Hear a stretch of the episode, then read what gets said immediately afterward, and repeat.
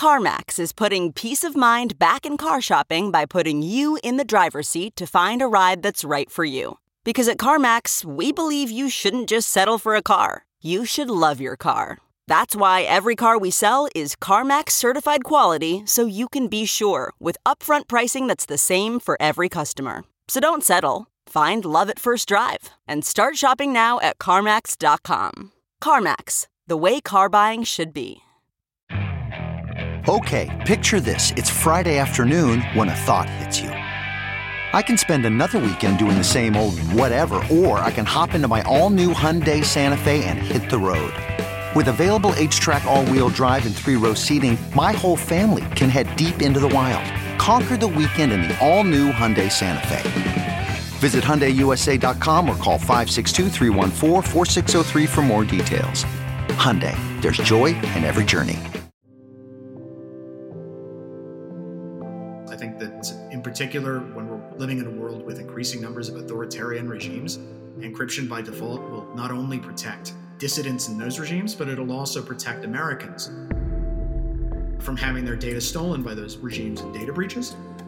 I think we're probably moving into a more adversarial phase of global relations where having encryption by default would be extremely useful for the average American.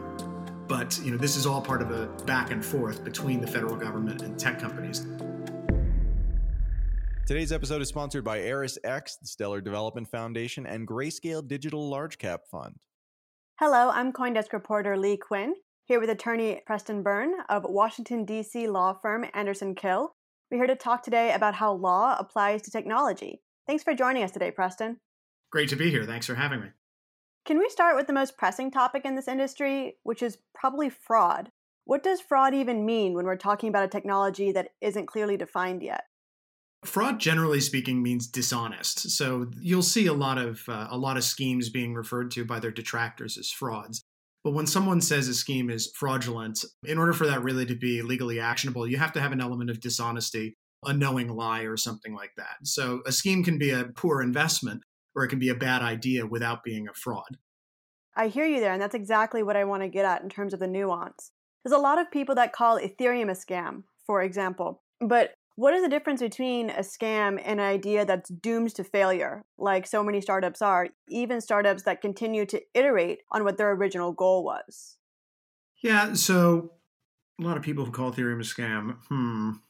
Um, there really is very little difference between, at least at the point of origin, and at least in the way that people can determine in a position of limited knowledge whether something is a scam or it isn't. So let's take Ethereum, for example, right? In the beginning, Ethereum had all manner of promises that were made about what the scheme could and couldn't do. It was promised to be the world computer, it was promised to be this, it was promised to be that. You could make the argument that someone who knowingly made one of those statements about what Ethereum could do, if that statement were false, was attempting to perpetrate a fraud of some kind. It's not necessarily the scheme itself or the chain is, but someone could attempt to perpetrate a fraud. So, for example, we saw an article in Zero Hedge around August of 2016, which said that Ethereum was going to scale up to a million transactions per second and was going to replace AWS. I don't know who placed that article in Zero Hedge, and I don't know who informed that reporter that that's something that Ethereum was capable of doing. But you could argue that what that was was an attempt at fraud, because I don't necessarily think that uh, that, that was uh, an honest representation, which was backed by the facts. However, did someone then turn around and invest on the basis of that representation? That's a good question. If we then take a sort of step back and look at the scheme as a whole, I think that the statements that were coming from groups like the Ethereum Foundation were somewhat more measured in the promises that they made. They said, listen, this is a new smart contract platform.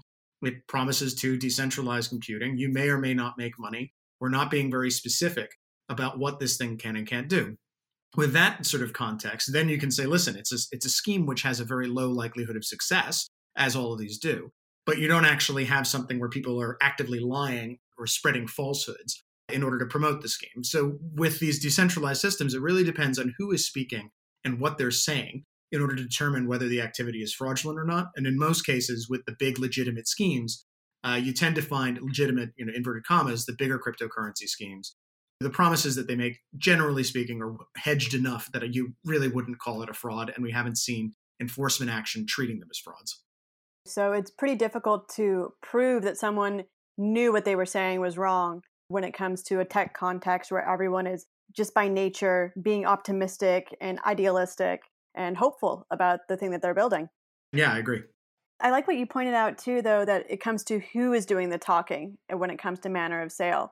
We've seen the SEC say that celebrities should not do paid endorsement of cryptocurrency projects, for example, with Paris Hilton in 2017. But we also have projects now like Akoin, which is spearheaded by the hip hop artist Akon. If Cindy Crawford can sell anti aging cream that obviously won't make me look 10 years younger, is there a distinction when it comes to celebrities selling tokens versus other kinds of products? Yeah, there are two universes that apply to tokens that uh, that are being sold to the public. The first one is the securities law analysis, and I'm sure your listeners are very familiar with it. But basically, when you sell something as an investment to the public, there are certain requirements which you have to adhere to if you're going to do so. So if you're selling a token as an investment to the public and you're not filing a registration statement with the SEC, you're going to have a regulatory problem because you're not allowed to do that. So you can sell it to, for example, accredited investors. But even there, there are some complicated issues with regard to what those accredited investors will then do in terms of selling it on. So that that's one side of the equation. And really, with any celebrity selling a coin that people are buying for profit, that is going to be the same no matter what they're doing. In terms of the representations that are being made about what the what the cryptocurrency will do, comparing to say Cindy Crawford and anti-aging cream, that's really more of an FTC or consumer protection issue. So if we assume for a moment that the securities issues aren't there, there's a range of representations you can say about things that might not necessarily be true, but will be allowable because they're not fraudulent. So you can say this is the best pizza on the East Coast. A pizza restaurant is allowed to say that. That's puffery, commercial puffery, and it's not necessarily an actionable inducement to enter into the contract. I don't go past the pizza joint and say, "Oh my god, that has the best pizza on the East Coast. I'm going to go there as opposed to going somewhere else." It's generally right. It's like it's generally understood that they're not. That's not a warranty. If, however, you say, you know, this pizza is gluten free, and then there is in fact gluten in the pizza, that's something which is much more specific. So if you can say this aging cream makes you look younger, great. You know, that's that's super. If you say it makes it reverses DNA damage in your skin to ensure that your DNA is the same as the DNA of a 20 year old, that's obviously untrue. And that's a specific representation. So we have to make the judgment between commercial puffery and actual representations and warranties why that's important is because if you make representations, so you can say Ethereum is the future of money, right? If you say Ethereum is the future of money or Bitcoin is the future of money, that's a very general statement, which I don't think is a warranty. You couldn't go to a judge and say, he promised me this was the future of money. If, however, you say Ethereum in six months' time is going to have this hard fork, which I'm developing, which will enable it to replace AWS, which of course blockchains just don't do, then you have something which is a very different statement, which would have to be assessed on its merits. So, does that make sense? Yeah. So, basically, as long as people are vague enough in their descriptions, very little can actually be tied as a fraud or legally classified as a scam. I mean, just try to be honest in your descriptions. So you can say, listen, we think there's a real easy way to go from we think Ethereum, you know, Ethereum will replace AWS to here's the reason we think Ethereum has the capability of replacing AWS. That culture may not go down well in Silicon Valley. When I had my own startup, people didn't leave my pitches feeling particularly inspired because I wound mm-hmm. up hedging the language all the time, being like, listen, you know, this blockchain thing, you know, might not work out. It might, in fact, just be a really slow database, but we think that blah, blah, blah, blah, blah. And so when you measure it, being a lawyer, I, I couldn't help myself. I was never going to be a good salesman. So if you hedge it appropriately, then you can avoid a lot of these problems. But you just honesty is the best policy. I hear you there. So what's happened lately since the big token boom where we've understood that securities laws actually apply to all things that are securities is a lot of people that are US based and companies that are US based have just started working on projects that then they sell outside of the US, exactly the same way that they were previously selling things inside the US. Is there any way that American law applies to companies that are based in the US, working in the US, but sell outside, or does it only apply when the buyers are in the US? The SEC can can grab jurisdiction under a number of circumstances, all of which involve some American nexus. So we have seen a lot of companies that have said, listen, we're only going to have this token listed on overseas exchanges. We're going to ensure that it doesn't get held by American buyers. We're not going to sell to American persons. And so we've seen a lot of that. And generally speaking, the SEC doesn't seek to regulate securities offerings or things that would be seen as securities offerings in the United States if they occur wholly outside of the United States. The danger, of course, is that with a blockchain network, it's very difficult to prevent a US person from turning around and registering a, a, wallet address on that chain from outside of the US. So you have to take really uh, very stringent measures in order to ensure that your token isn't being distributed in the US. There are ways to do it, and there are companies that are doing it that way. And it appears that companies that have followed that approach are very low down the totem pole of the commission's enforcement priorities. But you know that's just something that's uh, evolving. So we don't know for sure what the position is, but we're fairly certain you know, I'd say 85, 90% that the SEC is not really going to try to get all extraterritorial if a scheme is staying fully out of the US. Gotcha. Frauds and different kinds of unregistered securities aren't the only issue that we face in this space, right? There's also sometimes an incorrect association between privacy tools and money laundering. Do you think that Americans have a legal right to transact privately? Uh, probably not, to be honest with you. I, I don't think they do. Do they have a legal right in the Constitution to privacy? Yeah, you do. In the Fourth Amendment and the 14th Amendment. So there are elements of your life which are private. But as a practical matter, if you're dealing with large quantities of money and you're moving them around, do you have an expectation of privacy in those transactions? And the answer is usually no. So if you're dealing with, let's say, Bitcoin, and you make a large Bitcoin transaction, you can't turn around and tell the government, well, you didn't have the right to hire Chainalysis and trace my funds because that was a private transaction I didn't want you to see because you're doing the transaction in public. Similarly, if you're engaged in money transmission activity or transmitting funds, large quantities of funds between bank accounts and that sort of thing, there are statutory regimes in the United States which require banks to keep records and make disclosure to the government of suspicious transactions and respond promptly to subpoenas. So, again, that's not necessarily a, a right to privately transact. Okay, so we don't necessarily have the right to privately transact, but we do have tools that allow us to do so, and sometimes in a compliant manner. When we think about tools like mixers or different ways that we can use nodes to communicate directly on a blockchain network with an encrypted message, for an example, what are the kinds of privacy tools that are the most compliant, and what are the ones that maybe are more in a gray zone? It really depends on a transaction by transaction or message by message basis. You have to look at what the purpose of the transaction is. Mixers generally, I would advise people, I would counsel them to avoid those uh, because the mixers. So the way a mixer u- is used is everybody throws a bunch of UTXOs. They then spend to the mixer, and then the mixer spends back coins which may or may not be theirs by mixing up all of the transaction inputs and outputs. If you're doing that, you can arguably say that the person using the mixer is now in, let's say, one of the users of the mixers is trying to launder the proceeds of crime you facilitated that by also providing your liquidity to that mixer. So really mixers are something which if you're trying to do an honest business, you know, you might think you're getting privacy, but really what you're doing is you're just exposing yourself to more risk from a legal standpoint. So I, I would avoid those.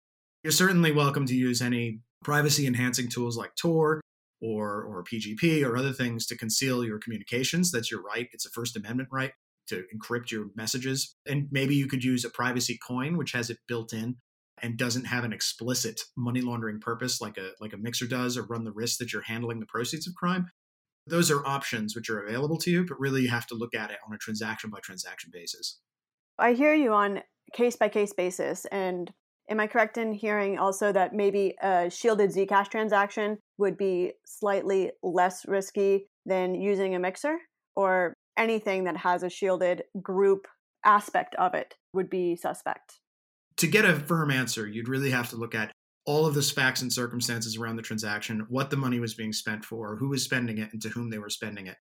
Uh, and then what was going on with the shielding in terms of which assets were shielded and the manner in which they were shielded. Generally speaking, if you have a privacy coin like Zcash or Monero, where you're not actually handling, you have a balance of Zcash. You know, let's say you got you know 100 Z coins, and you want to spend them Alice to Bob to go buy a car. If that's the transaction we're talking about, and that transaction is shielded, I don't see, as long as there's not an unlawful intent, I don't see a big issue with doing that. Just like I can trade a, a horse for a car, or some, or you know, I can agree to mow someone's lawn for two weeks and they'll give me something in return. So there's not necessarily an obligation on my part to disclose all of these things to the government if I'm just saying, listen, you can have this commodity that I hold. But it really will depend on the circumstances around the transaction. And, you know, if there are a sequence of transactions, or if, for example, you're engaged in money transmission. So a lot of people will be selling coin A for coin B, like LocalBitcoins, for example. People would be selling bitcoins for dollars. There's a risk that they may, depending on how what the pattern is of their activity, that they might be a money transmitter and they might have to register with their state and with the federal government as a result. So it, it depends on the facts and circumstances. There's no real blanket answer. Generally speaking, buying stuff with cryptocurrency is not reportable except now on your IRS uh, tax return at the end of the year. But otherwise, it's it really depends on specifics. I would say that a mixer is probably the single worst thing legally that you can do with crypto is use it for an illegal purpose, and the second worst thing is using a mixer. Okay, so I need you to talk me off a ledge here, Preston, because I'm finding it hard to imagine a government giving citizens the ability to transact privately in a world where digital dollars exist. And that could be for so many reasons that someone could want to transact privately that have nothing to do with wanting to break the law. You know, let's say, for example, that I'm from a very conservative religious community and I want to get birth control. Mm-hmm. You know, there'd be definitely reasons that I would want to have that transaction not be associated with something that I'm going to get a bill in the mail that my family will see. Mm-hmm. So there's a lot of reasons that you can legally want to transact privately. Do you think that there's any legal precedent that makes you believe Bitcoin will still exist decades from now, even if it's no longer considered a niche hobby, which right now is kind of how we slide under the radar, but is recognized as a unique asset class? I don't see this happening because Bitcoin currently is receiving the treatment as property, essentially. And the US government generally doesn't try to regulate one off property transactions between different people.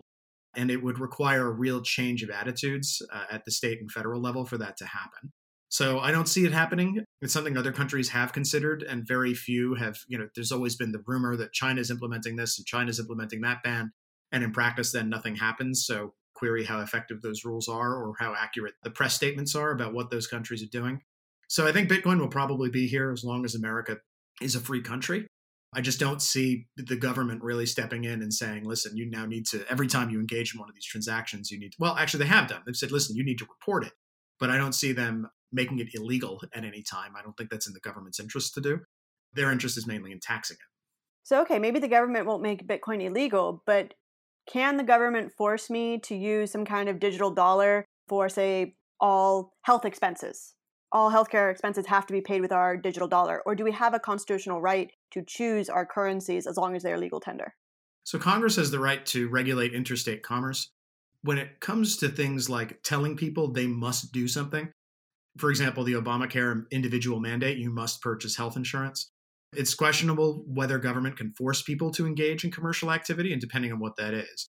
Now, the government's uh, Obamacare argument was based on the government's power to tax. I don't see any similar argument being made requiring people to go and buy stuff with a particular type of currency, as long as the power to tax is still there and you have to report it at the end of the year. I can't see them saying, well, you must use this particular payment system. I think that would be an unacceptable infringement of, of you know, basic you know, human rights. What constitutional right would be invoked? I'm not sure. It's probably the due process clause. Uh, you'd be denying someone basically a property right in that instance. So I think that's probably where they would come down on the argument. I don't see them doing that. And I think maybe the other legal elephant in the room here is sanctions. I hear bankers and compliance experts that are concerned about Iranian Bitcoin transactions, and I'm personally really troubled about the way they use the word Iranian because they use it in a way that includes the diaspora as if there's now an ethnic group within the United States that we can deny services to.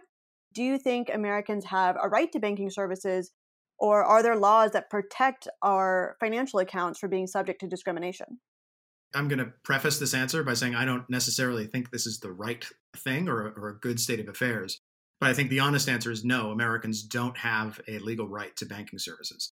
They have a right to not be discriminated against generally speaking, arising from consumer protection law for certain protected characteristics. So you can't discriminate against someone because they're Iranian, you can't discriminate against someone because they're Israeli in the provision of financial services. But what you can do is you can turn around and say, well, listen, we think that transactions with Iranians in the US are potentially higher risk because they run the risk of involving Iranian money or money laundering or something else. And there are other justifications which can be used by the banks to deny banking services. And that can be really broad. So, what we're seeing a lot of the time, particularly in the sort of far right of the conservative movement, a lot of internet personalities have lost their banking and credit card services over the last couple of years. And the reason is not because the bank says, well, we're, we do not like their political beliefs. It's because they say we have a reputational risk score that we would have to justify to a federal bank examiner. And having someone who's potentially controversial on our platform would jeopardize that score. So there's there's certain types of discrimination that you're not ever going to see, at least not directly. So you can't discriminate against someone because of their nationality. But you can turn around and say, listen, we're going to have a bank examiner come in and they say you're doing too many transactions with Iranians. And therefore, that's a higher risk for money laundering and we might be exposed to sanctions, blah, blah, blah. So it's easier for financial institutions to simply say, listen, we're not doing business with this particular class of people or these countries or these companies because we're worried about sanctions compliance. And it's unfair and it's not good that this is happening, but it's really dictated by the bank regulations at this point. Support for this podcast and this message come from ErisX. With ErisX, you can trade spot and regulated futures on cryptocurrencies through a licensed U.S. based exchange. ErisX believes in fair access for all. Sign up today to take advantage of zero fees and learn more at erisx.com/consensus. This episode is also sponsored by the Stellar Foundation. The Stellar Network connects your business to the global financial infrastructure. Whether you're looking to power a payment application or issue digital assets like stablecoins or digital dollars, Stellar is easy to learn and fast to implement. Start your journey today at stellar.org/coindesk. Our final sponsor is Grayscale Digital Large Cap Fund. In times like these, diversification is key. Consider Grayscale Digital Large Cap Fund, ticker symbol GDLC. It's the only publicly traded investment product that offers diversified exposure to large cap digital currencies, all from your brokerage account. For more information, visit grayscale.co slash Coindesk. That's G R A Y scale.co slash Coindesk. So, what rights do we have when we think about internet laws, consumer protection laws, workers' rights? What rights do Americans have with relation to money that may or may not be applicable to a world of cryptocurrency? You got a right not to have your life, liberty, or property deprived, except by due process of law. Your stuff can't be taken from you without just compensation. Those are the two big ones. So the government can't turn around and start seizing your Bitcoin for no apparent reason, taking it from you, and uh, and keeping it itself there are some situations where the government might seize your Bitcoin. So, for example, in a civil asset forfeiture scenario where you haven't been convicted of a crime, that isn't great. We're seeing a lot of those actions now challenged at constitutional basis in federal courts.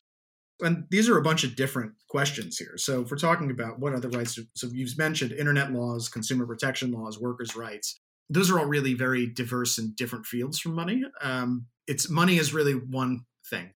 Do we have a right to engage in economic activity? Probably. Do we necessarily have a right to go and get a bank account at a particular bank? Probably not. Can the government then interfere with our ability to get a bank account in that bank by unlawfully discriminating against us? No. But can the bank, in order to comply with its government obligations, decide that it isn't going to provide services to us? Yes. So it's this kind of weird balance where financial freedom is notionally there. We don't have any laws which go out and discriminate and target Americans based on their beliefs because that would be prohibited by the First Amendment, or you know, the religion, because that would be prohibited by the First Amendment, or their race, because that would be prohibited by the 14th Amendment. But what we do have is we have rules that banks have to follow that identify certain classes of people as higher risk. Uh, and so then they engage in, a, in an analysis and they say, we can't service this person because they're in this high risk category, not because they're in a protected category. Okay, so the reason that I brought up these other kinds of law, like internet law, was because we were talking earlier about privacy, right? And what I can and can't be held liable for if I'm unknowingly participating in it. When it comes to things like workers' rights, a lot of these cryptocurrency projects, they market themselves definitely as decentralized and they don't have traditional corporate structure. But what that means a lot of times is that the workers may or may not feel like they have the right to ask for what it is they were promised I think about all the different ways that this industry operates compared to the way traditional tech companies with stocks operate. And I wonder if there are any protections there that are applicable, just like securities fraud, unregistered securities was applicable to cryptocurrency. It doesn't matter that it's digital. So I'm wondering if there are other laws that are from a traditional world that do apply to decentralized projects, even though, yes, it uses the internet. Yeah, so the, the big one on workers' rights is copyright. So let's say you have a bunch of contributors to an open source code base and they're throwing code in and then the, you know, the administrator of the code base decides he wants to do something malicious with the code or not acknowledge their whatever. Controlling the rights, the IP rights of code that gets chucked into a database is hugely important from a, a business perspective because authorship, basically setting down the code into a tangible, a medium intangible form, so actually writing it down, is what creates a copyright. And if the person who wrote it down doesn't have an agreement with the person who's running the GitHub repository, it's certainly feasible that the person who wrote down the code first could turn around and then enforce copyright against the project or against people running that code at a later date. So what we usually see is we see things like in the GPL, which is a, an open source license, we see a contributor license, which basically says, I agree to license my work to blah, blah, blah, blah, blah, on the terms of this GPL license to anyone who may use it in the future, which is messy and it's not, it's not clean. What you really want is you want an IP assignment to the project on certain terms, but it, it's good enough, right? So once you're putting code into projects like that, generally speaking, you're not going to be able to pull them back. So that's something which we see a lot of the time. There was a, um, an Ethereum code base, the code base in C, which I can't remember what it was called. There's the Ethereum code base in C. And back in the day, there was a big discussion over whether that was going to be put into the Hyperledger project. So they went and got every contributor to the project to consent to putting that project under a new license scheme because Hyperledger has the Apache 2 license, whereas the Ethereum C code base was under the GPL version 3 license. And so they had to get everyone to consent listen, we're going to do this one thing. That got held up because one of the major contributors said, actually, you know what? I want it to stay GPL and I don't want to put it into Hyperledger. So what we did, my startup at the time, is we said, cool, we'll just rewrite and re-implement our virtual machine and we'll license it Apache and we'll put that in Hyperledger. So we wound up giving them their Ethereum virtual machine because we re-implemented the virtual machine from scratch and had the copyright and decided to give it away. That's something which a lot of people don't think about, devs in particular don't think about initially because they're just really super interested in building this stuff and and also legal expenses VCs hate paying for legal expenses. So these really, really seed stage companies, nobody's telling them, listen, go get your IP sorted out, make sure your employment agreements are correct, and that sort of thing. So that's one. In terms of consumer protection, again, that's something which really is about making honest representations when you're selling something. And this can apply to anything. It applies, for example, to Tether, a company that is being investigated. It's a stablecoin. It's being investigated by the state of New York. They turned around and said, We are one to one backed by dollars. And there's an open question as to whether that statement was true. So that's a false and misleading statement, which New York could conceivably regulate by saying, listen, you were selling X, allegedly selling X to New York residents, and you were saying this, but in fact, the truth was that. And consumer protection law says that's a deceptive practice, which gives the attorney general's office the authority to step in and regulate that activity and enforce things on the behalf of consumers. So, I mean, that's the other one. Finally, sorry, and I know I'm yammering on here.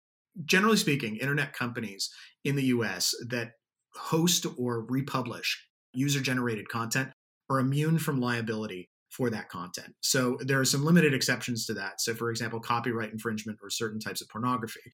But generally speaking, if you're running a social media website or a you know an online marketplace like eBay or something like that, the platform provider is not going to be liable for the posts that the users are putting up or any activity which happens in relation to that. So if someone goes and puts up a post on Twitter and they say, I think that Marc Hochstein of Coindesk is a scoundrel and a rapscallion and he beat me up the other day, and none of that is true. Marc, of course, can get gravely offended by this, and he can sue me for having said it, but he can't sue Twitter for having hosted it. So that's one interesting element in terms of you know understanding how internet companies are traditionally regulated. Bitcoin companies, on the other hand, that immunity that we're talking about that applies to internet companies does not apply to violations of criminal federal law, money transmitter licensing, for example, or securities law, for example. So Bitcoin introduces that financial element and you have to be very careful about what you integrate with your website because there was a, an extension the other day, I can't remember what it was called, but it was a WordPress plugin that said you can become your own crypto exchange. And what we'll do is you put this code, a few lines of code in your website, and then what it'll do is it'll put up a user interface and it'll point to a bunch of decentralized exchanges and allow people to transact with those exchanges through your website. Well, you do that, and suddenly you're you're, you're potentially a money transmitter, A and B, you're also potentially an unregistered securities exchange, both of which are federally regulated. And therefore, you stepped out of the sort of immune space into a regulated space, and you may be doing that inadvertently. So these decentralized tech offerings, because they're financial, the traditional deregulated Wild West internet land doesn't really apply. And companies need to be careful how they engage and interact with them. Speaking specifically of Section 230, it was my understanding that both SESTA FOSTA, which passed, I think it was in 2018 or was it 19? And right now, another piece of legislation coming up, the Earn It Act, both weaken that kind of protection. Correct. So SESTA FOSTA, for your listeners, was an act which basically imposed obligations on internet service providers to enforce and make certain mandatory reporting, I believe, in relation to certain types of sexual content. If someone's uploading pornography on your website, it's very difficult to know whether it arises from abuse or child sex trafficking. So what the companies are doing is they're saying, listen, we're banning this altogether and none of it's allowed on the site. There was a lot of sex positive material on Tumblr, and that all got removed from Tumblr. And Tumblr actually lost a lot of users as a consequence because that was apparently a, big part of that site's content. So that's one thing. The other one is this um, Earn It Act, which, if it passed, it would say that the government has the ability to establish a commission which would establish best practices for working with law enforcement to interdict with sexual abuse material on public websites. But one of those factors that it's within the sort of remit of the government to regulate is whether the content is end to end encrypted. So the government has trouble enforcing against online predators and criminals generally because they're now using, in increasing numbers, they're using encrypted platforms like WhatsApp, Signal, whereas 10 years ago, nobody used PGP. So as a consequence, it's really difficult to get a view once you have a search warrant, which you serve on a tech provider. If all of the content is encrypted, you can't really understand what's going on unless you have the decryption key. So the government's been looking for ways to get in there and it said, listen, you have to adhere to these best practices, which presumably would involve not using end to end encryption in order to keep your Section 230 liability shield in relation to other content or this particular content. And basically, what that means is if someone was harmed as a result of unlawful use of your site and you kept that content encrypted, what would then happen is the victim could turn around and sue the website. That would be a fundamental change in the relationship between users of websites and websites. Traditionally, websites can't be sued by those who use them, and it's up to them to decide how they want to moderate content. This would say, listen, we're effectively going to make you moderate content or make you pull the encryption from your content because if you have the encryption in place, that will be deemed not a best practice. And so your immunity shield will fall away. I think that's unwise for a lot of reasons. I think that, in particular, when we're living in a world with increasing numbers of authoritarian regimes, encryption by default will not only protect dissidents in those regimes, but it'll also protect Americans from having their data stolen by those regimes and data breaches. And I think we're probably moving into a more adversarial phase of global relations where having encryption by default would be extremely useful for the average American. But you know, this is all part of a back and forth between the federal government and tech companies. Tech companies obviously generally speaking, they actually aren't uh, encryption by default. Twitter doesn't encrypt DMs by default. Facebook Messenger doesn't encrypt DMs by default. There are other services which do, but they're in the minority at the moment rather than the majority. I hear you there. And I just know from my circles, a lot of the concerns are not necessarily with things that would be explicitly pornography, like a photograph or a video, but with things that, for example, with messaging, saying invitations to a sex party or something like that, which could be associated with prostitution, or with sex trafficking, but also could be completely consenting adults that want to privately have a queer experience, but come from a background where maybe they don't want that broadcast. So there's definitely a lot of open questions about even what kind of content this law is aiming or will include and what kind of implications it could have if it passes. I really appreciate you breaking it down exactly.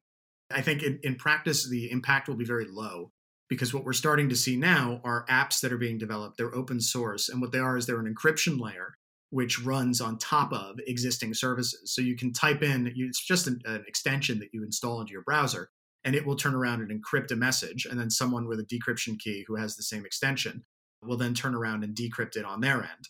And so the tech provider sitting in the middle is basically just acting as a conveyor of encrypted data. Now, what that does is if law enforcement, when they make these requests of companies, they ask for all kinds of data, which allows them to track down who a user is and where they are. So if, uh, if Facebook gets a, a search warrant, they'll get the maximum amount of data, everything, if they get a search warrant. But even if they get a grand jury subpoena, you can turn around and get login information and user agent information and IP address information. You find out what device they're using. You find out the identifiers, the advertising identifiers, which are unique to that device. So if someone has Facebook on their phone or Twitter on their phone, essentially that is enough to basically track that user across the entire internet using the advertising IDs that are unique to that phone. So that's a super useful tool for law enforcement when they're using that.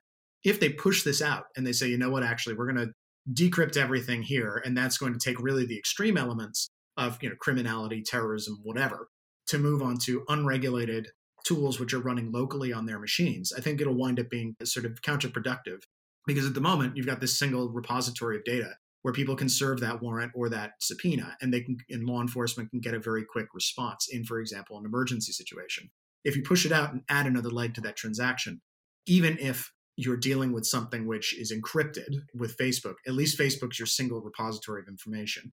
If you all of a sudden incentivize the really, really bad actors, the terrorists and such, to go and use these alternative tools, it's going to be much more difficult to track them down. And the relationships with existing big tech companies will be significantly less productive for law enforcement. So I hear you there that uh, the incentives are actually quite nuanced and not clear cut. So we talked a lot about um, misrepresentation.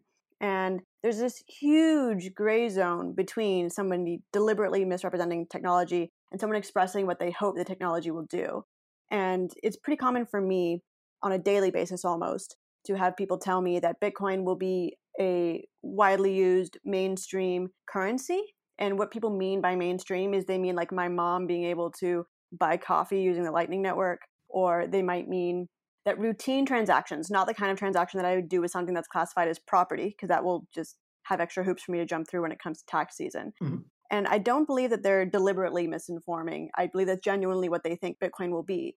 But for you, when you think about the American legal system, how it's treated Bitcoin so far, and how it's treated other kinds of innovations in the past as it became more common and well known, do you think that it's likely that Bitcoin could be used in that way? Or, or what do you see Bitcoin becoming, at least for people in the US who are going to need to abide by American laws?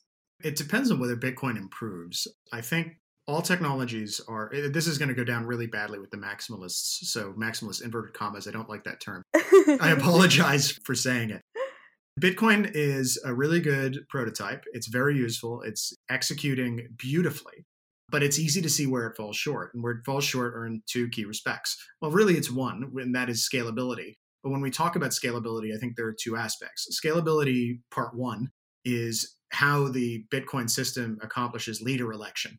When I say leader election, I mean how it decides which block is going to be the next block in consensus.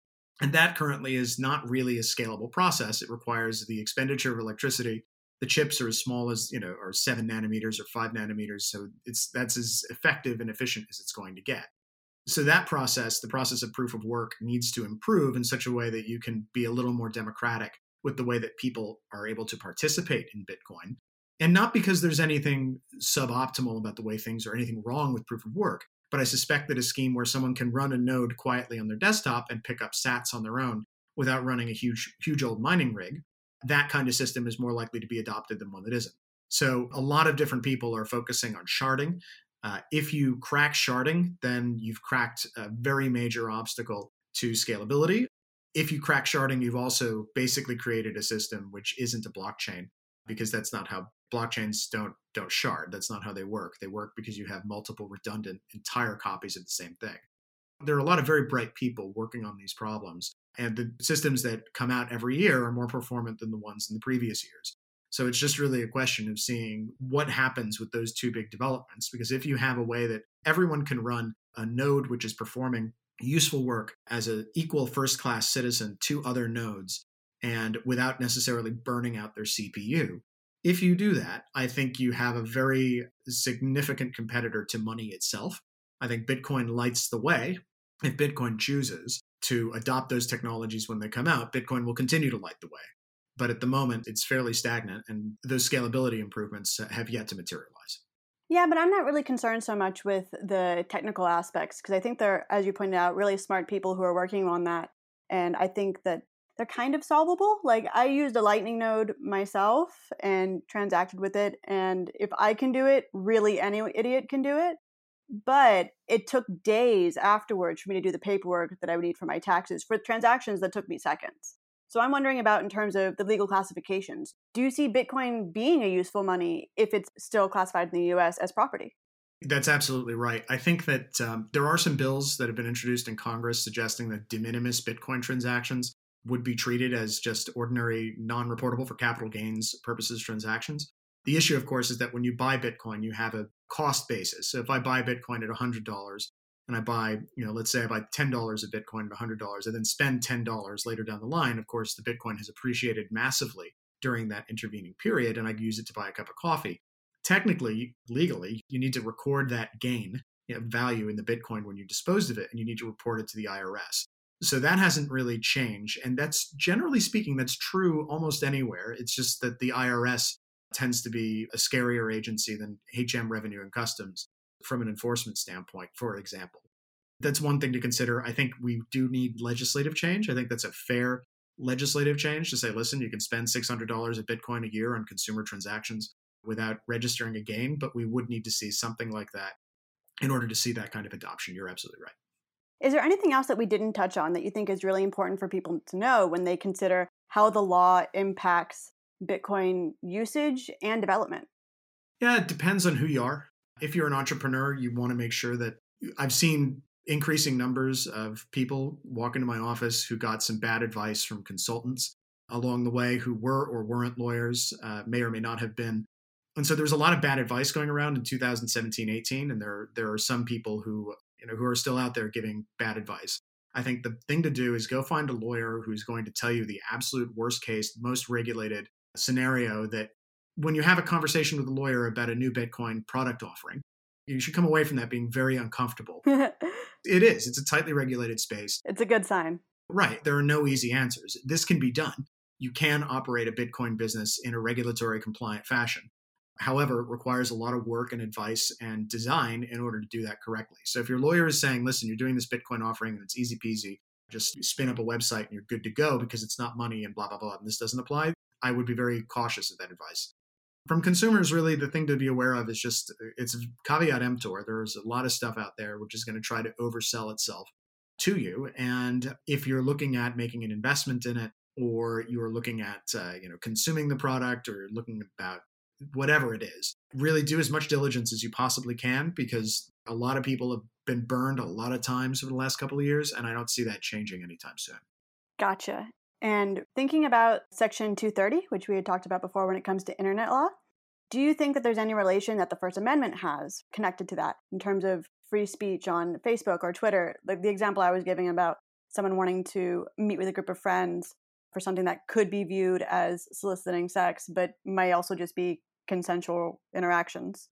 So the relationship between the First Amendment and Section 230 is that the First Amendment protects these platforms in making moderation decisions which affect their users. So Section 230 says you have no civil liability to your users for either um, content that a, another information content provider, i.e., a user, posts, or moderation decisions made in good faith to remove objectionable material. If those two things are the activity in question, the platform is generally immune. The platform has First Amendment rights just like anybody else's First Amendment rights. So Facebook can boot someone off its platform quite without regard to that person's political preferences and for really any reason it wants, more or less, without running the risk of being sued by that person.